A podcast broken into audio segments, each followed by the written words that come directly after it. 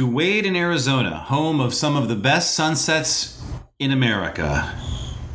Holy shit, I got in. Today's process is this: how I got into George Washington University Law School. Sit back, relax, let's light the lantern. Well, hello there, Rangers. Wade Skalski here, lawyer, online entrepreneur, and your guide to the understory. Because this place is filled with monsters and bandits, here comes your first warning. Although I am a lawyer, this podcast is not for legal advice. In order to work with me, you must have a signed agreement. This podcast is for educational and entertainment purposes only. All right, let's enter the understory. Remember, admission is free, but understanding always has a price. Let's light the lantern.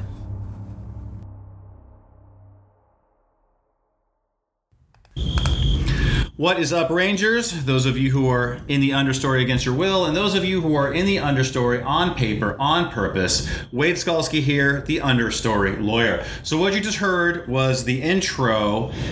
In the intro, what you just heard was a personal handwritten note from Dean Jack Friedenthal from the George Washington University Law School like 3 or 4 deans ago, because this was in 1995 is when I got accepted. So would I have got accepted in 1994, 1995. And if you know anything about law schools or whatever, George Washington is consistently in the top 25. It kind of hovers around number 20. So it's in Washington D.C. Great place to go to law school. Great place to meet my law school friends, who I still am in touch with today. It is awesome. And anyway, but if you would have handicapped me to get into that school, I think you would have bet against it. So, you know, I applied to eight or nine schools. I think I applied to 8 or 9 schools, and I had 2 requirements for the 8 or 9 schools that I was going to apply to. Number 1 was that it had to be on top 25, and number 2 was that it had to be on the East Coast. And there was the reason why I wanted to be in the top 25 is because neither of my parents went to college, and what happened was that the advice that they gave me was go be a doctor or go be a lawyer. Like, that was the only career advice that I got, and I do not like math or science, and so. Not liking math or science, I was like, lawyer it is. So I got myself, I was like, I'm going to be on the law school path. So that's why I was law school. And in my mind, that's all I had to do to be successful was if I became a lawyer, that would mean I would be financially successful. It was like a panacea. It was utopian thinking. Like, all my problems would be solved. No problem. So I wanted to go to a good law school because in my mind, I was like, the better law school I go to, the better I'll be, I guess. In hindsight, if I could go back to my 25-year-old self, I would say go to the cheapest law school in the city that you want to live in. That advice is for free, but that's just me. So, and my own personal reasons for that. And then the East Coast is because I had never really lived on the East Coast, and I had this fantasy idea of East Coast. There was this movie With Honors that has like Brendan Fraser in it, and he was a student. He was like a fellowship or an honor student or something like that. I think he was at Harvard, and so I saw that movie and I was like, oh, that just looks so cool. Living in a house with 5 other people. That's the airplane right now. That's a jet. Sound of Freedom. It's one of the air bases, and. And so I was like, oh, that would be so cool. I would love that. That'd be awesome. Living in a house, almost like a mini dorm room with other people and making dinners and talking about shit. Like, yeah, no, that's where I was. I had this utopian view of everything, and I never really spent any time on the East Coast. I'd spent time in North Dakota. Didn't want to go to the Midwest, did that. I had spent time in Arizona, and then California was kind of, at that time, was a little bit of a mystery to me. It was a little bit of an enigma. I didn't really have a desire to go to California because at that time, I didn't tempt the sun's power. I was afraid of the beach. Right. The exact opposite of my wife, who was like growing up in Virginia Beach as a lifeguard. So that was my thing. So I applied everywhere. Now look, let's talk about my academic. I went to the University of Arizona. That's why I'm wearing my University of Arizona hat today. If you were on the live stream, then you can see it. If you are or the YouTube channel, you can see it. However, you're not seeing it on the podcast on any other platforms. But I'm wearing my University of Arizona hat. I love this hat. So I went to the University of Arizona, and for high school, I wasn't what you would call an excellent student. I graduated. The only person that I know who graduated with a lower GPA in high school than I did was my friend, Scott Evans, who now has a PhD in mechanical engineering from the University of Texas at Austin, and he runs like a whole building over there for entrepreneurs and engineers. Like he's like heavy hitter. But I think he graduated from high school. He graduated with high school GPA like a 2.7, and I had a 2.76. And so the only advantage to having a 2.7 and a 2.76 for me and my best friend Scott in high school was that we were able to bring up the third division in academic decathlon. So there's three divisions in academic decathlon, like 3.5 to 4.0, 3.0 to 3.0 to 3.5, and then 3.0 and below, 2.99 and below, right? And so we had a pretty powerful 2.99 and below team because Scott and I anchored it. Typically, people have problems filling those spots, but we were a hidden powerhouse in that spot, and.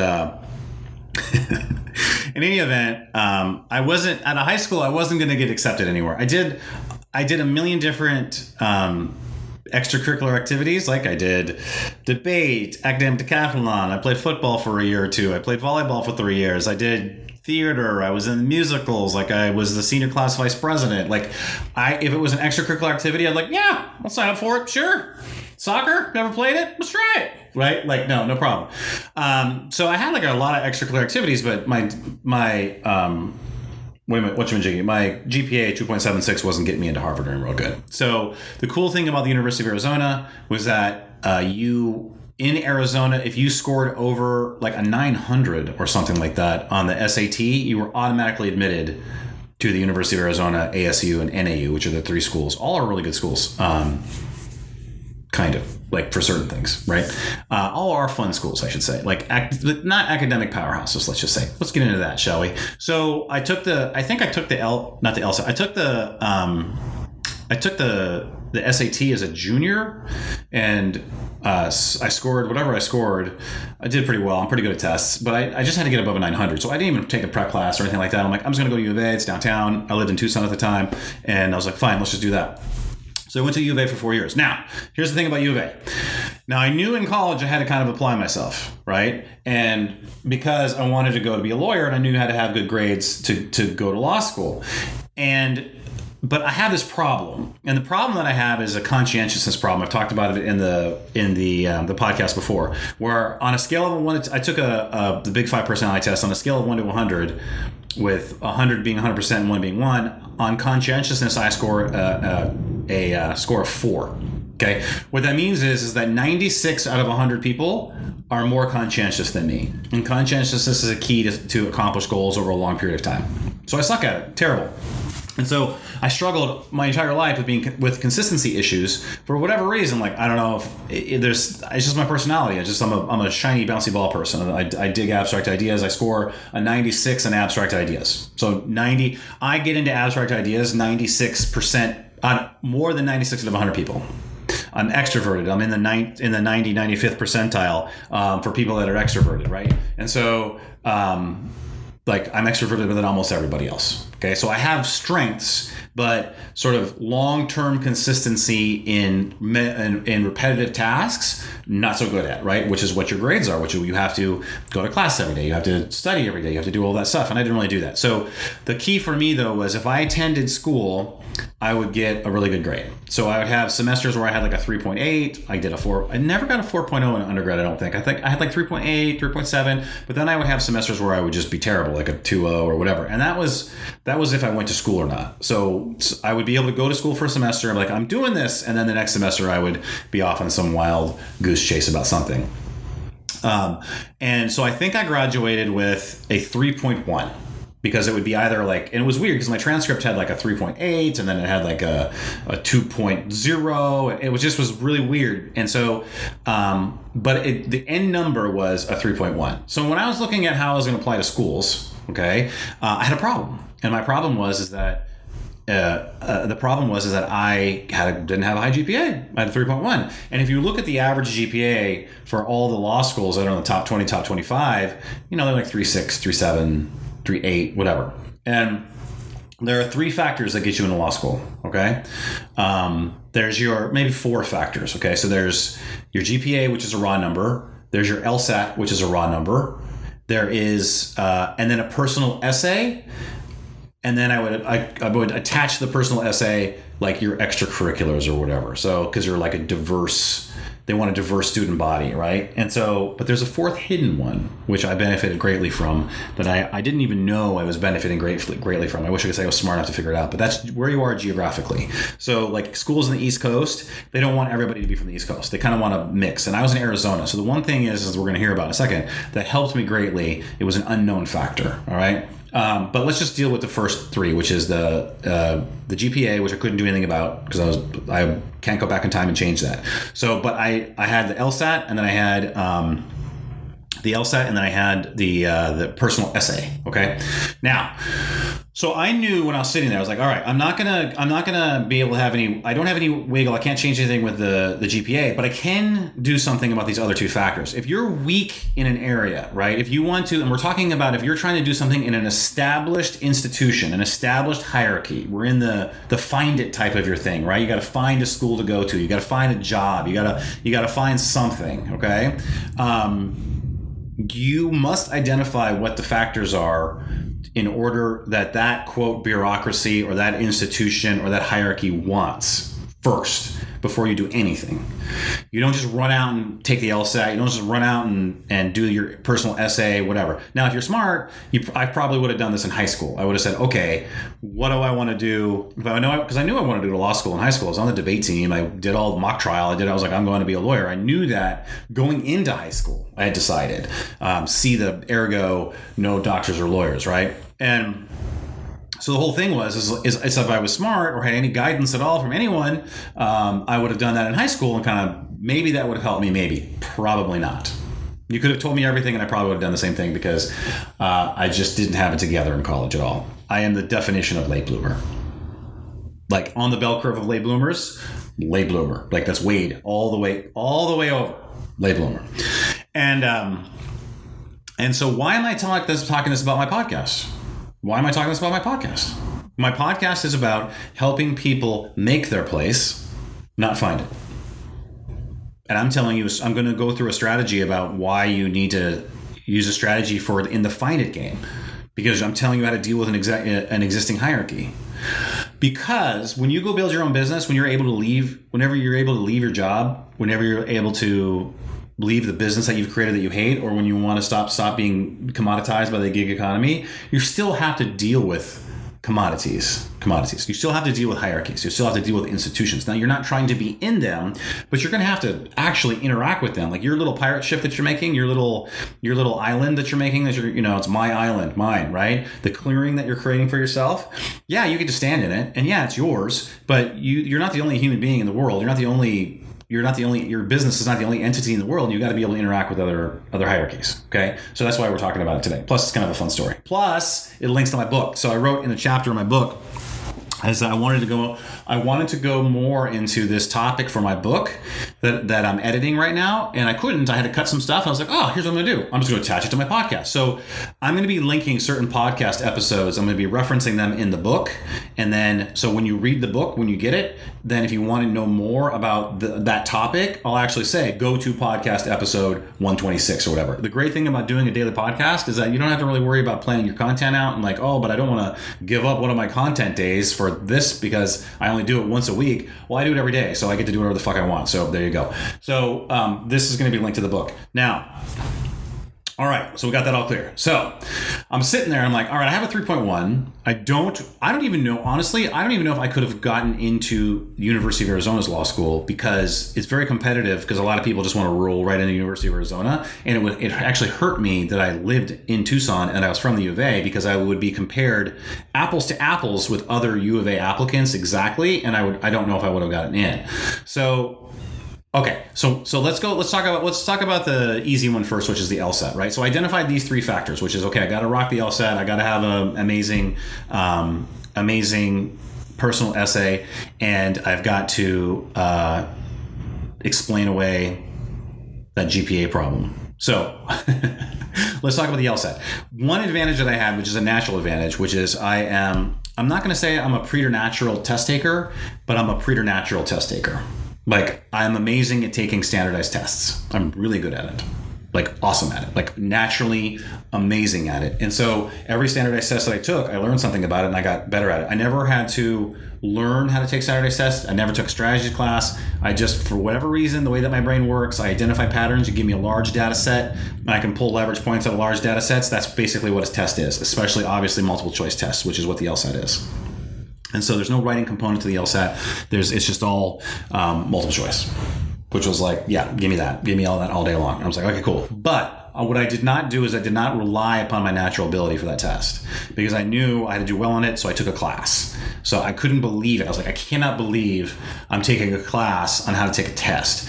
It would be like, you know, me trying to take English 101. But not English like in writing English, like learning English 101. I'm like, I'm a native born English speaker. I don't need to take English 101. But that's what it was like for me. So, but it would give me the slight edges that I needed and it paid off. So I did not get in the top 1% on the LSAT. I was thought for sure I was going to be. I kind of had an off day when I took it. Excuses 20 years later. No, it was weird. Like I just, whatever reason, it was that day I felt maybe I think it was anxiety. I think I was like, I knew a lot rode on it. So I could see it though. It's pretty close to 99%. I don't need to tell you what it was, but I could see right. I was like right next to it. So I got a soup. So I can't say that I crushed it because crushing it would be a 99 percentile, like top 1 percentile, but I was right next to it. So now they create a conundrum, right? Because they're like, okay, so law schools love high test scores because it is a metric that is used in judging them for the US News and World Report, which actually tells you what are the top 25. Okay, which is kind of a rigged game, but we don't need to go into that right now. So, but high LSAT score is incredibly important. So now creates a conundrum, right? So now there's this tension. There's a 3.1 GPA at a state school. Now UVA is a good school, but it's a state school. It's not Ivy League or anything like that. It's 45,000 students go there, or probably more now, whatever. And then I had a really, really good LSAT, but now there's a tension. So what's the tiebreaker? That's going to be the personal essay. And then there was a hidden tiebreaker. Now, side note, this one's free. That's not fair. It's not fair. I know a guy who worked for 4 years, and I don't know him now, but at the time, we were friends, acquaintances. We played basketball together, whatever, at the rec center a lot, and he was roommates of one of my friends, and he had like a 4.0. He had a perfect academic record. He was an honor student. And he had a hard major. I think it was like an engineer or something, and he got in the lower half on the LSAT. He didn't get in any of the schools that he wanted to go, and he never went to become a lawyer. He's probably a lot happier now, but that's not fair. But that's the system that we live in. That's where we're in. Sorry, but I think it's a really dumb way to pick people to go to law school. But that's just me. Anyways, okay, whatever. That one's for free. That's a little aside. So I'm sure he's probably a billionaire. I don't even remember what his name is, but I'm sure he's a billionaire right now. Probably having the most fun of his life. And I'm in the garage bunker talking to you. But you're fun. So we'll stick together. Okay, so then I had the personal essay. Now, to write, and it had to be one page. And I'm a good writer naturally. I'm a good communicator. But I've never really taken the time to learn things like that are kind of like, I don't know, important, like grammar. I'm a quick starter on the Colby index. So I'm not. It's other people are good at editing. Let me throw the first draft down. Let me throw the second draft down, and then I'm gonna have someone else edit the book, right? So I'm on the second draft. Once the second draft is the first draft, did the whole first draft is all done. Rewriting it with the second draft as I get more clear, and then I'll have someone edit it. I'm not gonna edit it. That's crazy talk. Why would I do that? And pay someone to do that. It's not a skill. Not a skill I need to develop either. But another little nugget and tidbit for you for free. So anyway, but I worked on this one-page personal essay. And I took a chance, and I knew I had to take a chance. And the reason is that I didn't want to necessarily, like, GW wasn't necessarily like my number one school. I didn't have a number one school. If it was top 20 and it was on the East Coast, then it was in that set of schools. So I just said to myself, whatever I get into, then I'll decide between the schools. And I got into a couple of different schools. That's a story for a different time. But GW, I would say was I think it was the highest ranked. Boston College might have been higher. Boston University, a little lower. I'm not sure. Whatever. I think Boston College waitlisted me. I don't remember. I didn't get rejected from anywhere. So this will tell you that's not true. I got rejected from William & Mary. William & Mary rejected me. and everyone else waitlisted me, if I remember correctly, which is a miracle, which is unheard of, but it's because of the LSAT score, probably. Any event, so the essay, I had to take a chance. I couldn't just write the same essay that everyone else had to because I had the tension between the two polls. If I would have had a 3.9 GPA and then LSAT, then I just would have wrote a kind of a non-chance-taking essay, and I would have been fine, right? But I had to take a chance, and the reason was I had to have a tiebreaker, okay? And so this is the essay that I wrote about. So I used to teach martial arts. I did martial arts. I started in the 8th grade, and I did martial arts for like 9 years, okay? And I taught martial arts for a long time. And I used to go, we used to fight all the time. Thank God that that I didn't learn martial arts now, because I would have tried to do UFC because that's just what we were doing, full contact kickboxing. We were just fighting, doing that. And that was like the most aggressive thing you could do at that time. But now I would be a UFC, I would have tried, not as a 47-year-old, but like as an 18-year-old to 27, I would have tried UFC, which would have been silly because, do you know how hard it is to wrestle when you're 6'4" and a half with 37.5-inch long arms? That's called like instant leverage for anyone that wants it. Okay, so that would have been a disaster, and I would have done it, and I would have been like, I can do it. But anyway, so we were fighting in this. We traveled to Albuquerque, my brother and I, and a couple other karate instructors, and we traveled to Albuquerque to fight in the Albuquerque Invitational. And the way that it works is it's just like, if you think about it, like the Karate Kid, right? Like they set you up in brackets, and then you just fight to the two brackets fight each other until you get to the last fight. And so I made it to the finals. Okay, so I'm in this ring with the finals, and I'm, how old am I? 20, 8, 19, 18. I'm probably 18. Okay, and this dude gets in the ring across from me. He's got to be 40 years old. Got to be 40. Okay, he's got a paunch, like he's fat. He's wearing like sport goggles, and I'm not making this up. This is a true story. And I look at my brother. My brother was like my ring man at that point because he had got knocked out, but he didn't get knocked out by this guy. This might have gone differently if he would have got knocked out by this guy. So I look at my brother. And I'll never forget this. I'm like, I'm gonna fucking destroy this person. And I was just like, this is the easiest first place trophy I've ever gotten in my entire life. I'm gonna kill this guy. So I was like, sweet.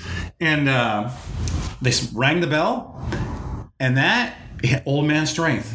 That man destroyed me. Just destroyed me. And the lesson that I should have known is he was in the final match for some reason. He's in the final match for some reason. But me being stupid and 18 and thinking I knew everything, I didn't think about that. I didn't think it through.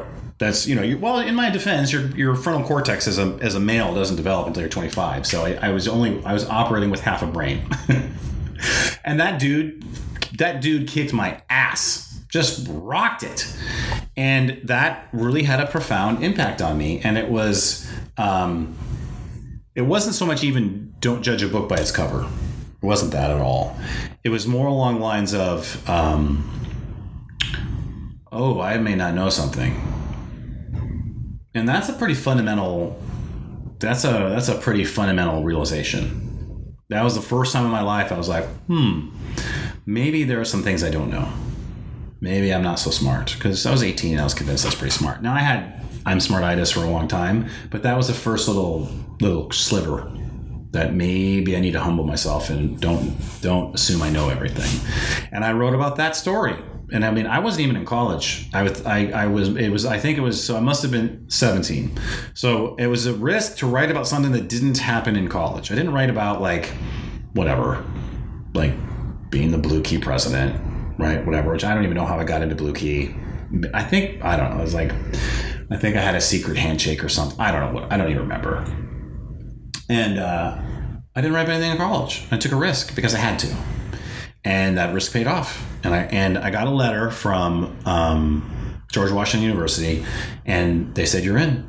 And I got it early too. So it was weird. Like Boston University, I sent all my stuff in at once, and then Boston University sent back a reply and accepted me. Literally, I did two batches. I did Boston University first, and Boston University accepted me they got the application, they processed it, they accepted me, and they sent it back to me within like 10 days. It was crazy. I was like, I'm in law school. Like, it was great. But then GW kind of was in the middle, I think in the middle pack or whatever. So, and that was really cool for me because I was like, oh, GW, it's a good school. And I was like, okay, cool. Like, I have successfully navigated this 3.1. I'm going to be able to go to school in this, and meet my goal of going on the East Coast. Now, I got accepted to a couple other places. I looked at them or whatever, but so I show up at, I had one secret thing going for me that helped me too. So before you think, wait, you're a genius and your plan worked. And that was, I think they wanted geographic diversity too from U of A or from Arizona, because there was like, I personally knew like 3 people that applied there and they all got in, like everyone, and they all accepted. Like, so everybody, I think they were like, oh shit, we got 7 people from U of A or whatever it was. And I don't think they expected that, but we all said yes to there. So that helped me too. But I at least put myself in a position with how I presented everything to take advantage of that geographic diversity desired by the school. And if I would have done a shitty essay, or if I would have done shitty in the LSAT, I wouldn't have got accepted because of the GPA. And so you have to put yourself in the position to get lucky too. And maybe they would have accepted me without the geographic diversity, because other schools that were ranked similarly accepted me. But I definitely would have gotten rejected if I wouldn't have taken it very seriously. And you don't have to be perfect. It doesn't have to be perfect to be perfect. If you're trying to do something big, or you're trying to accomplish something for yourself big, don't just assume you can't do it. Just go for it. Just go for it. But don't go forward on a wing and a prayer. Put together a plan. I put together a plan and it worked. And that taught me a big lesson, that I didn't have to be perfect. And I talk about it a lot. I talk about it a lot, I'm not perfect. Things I do, this live stream's not perfect. I'm coming from the garage bunker. I'm not waiting for things to be perfect to move forward. So if you want to get on board with me, get on board with me. If you don't, you don't. But I'm moving forward and I'm not waiting anymore. It's one of the biggest lessons I ever learned. It's just, there's no time. Every day my kids get older. Soon I'm not gonna be able to pick up my daughter anymore. She's gonna get so tall.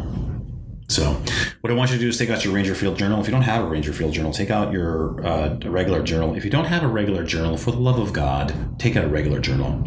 But for now, take out your Unicorn Trapper Keeper from the 5th grade. And what I want you to do is just think about something that you're holding back on because of some factor about yourself you can't control, and write that down and put a plan together. There are other factors in that one thing you're holding back from. And just remember, there is no end if it's the end of the path to understanding. If you are listening to this podcast and you are an online entrepreneur, I know exactly what it feels like to be you, because I am one. I know what it's like to know that you are smart and work your ass off, but always feel like you cannot get traction.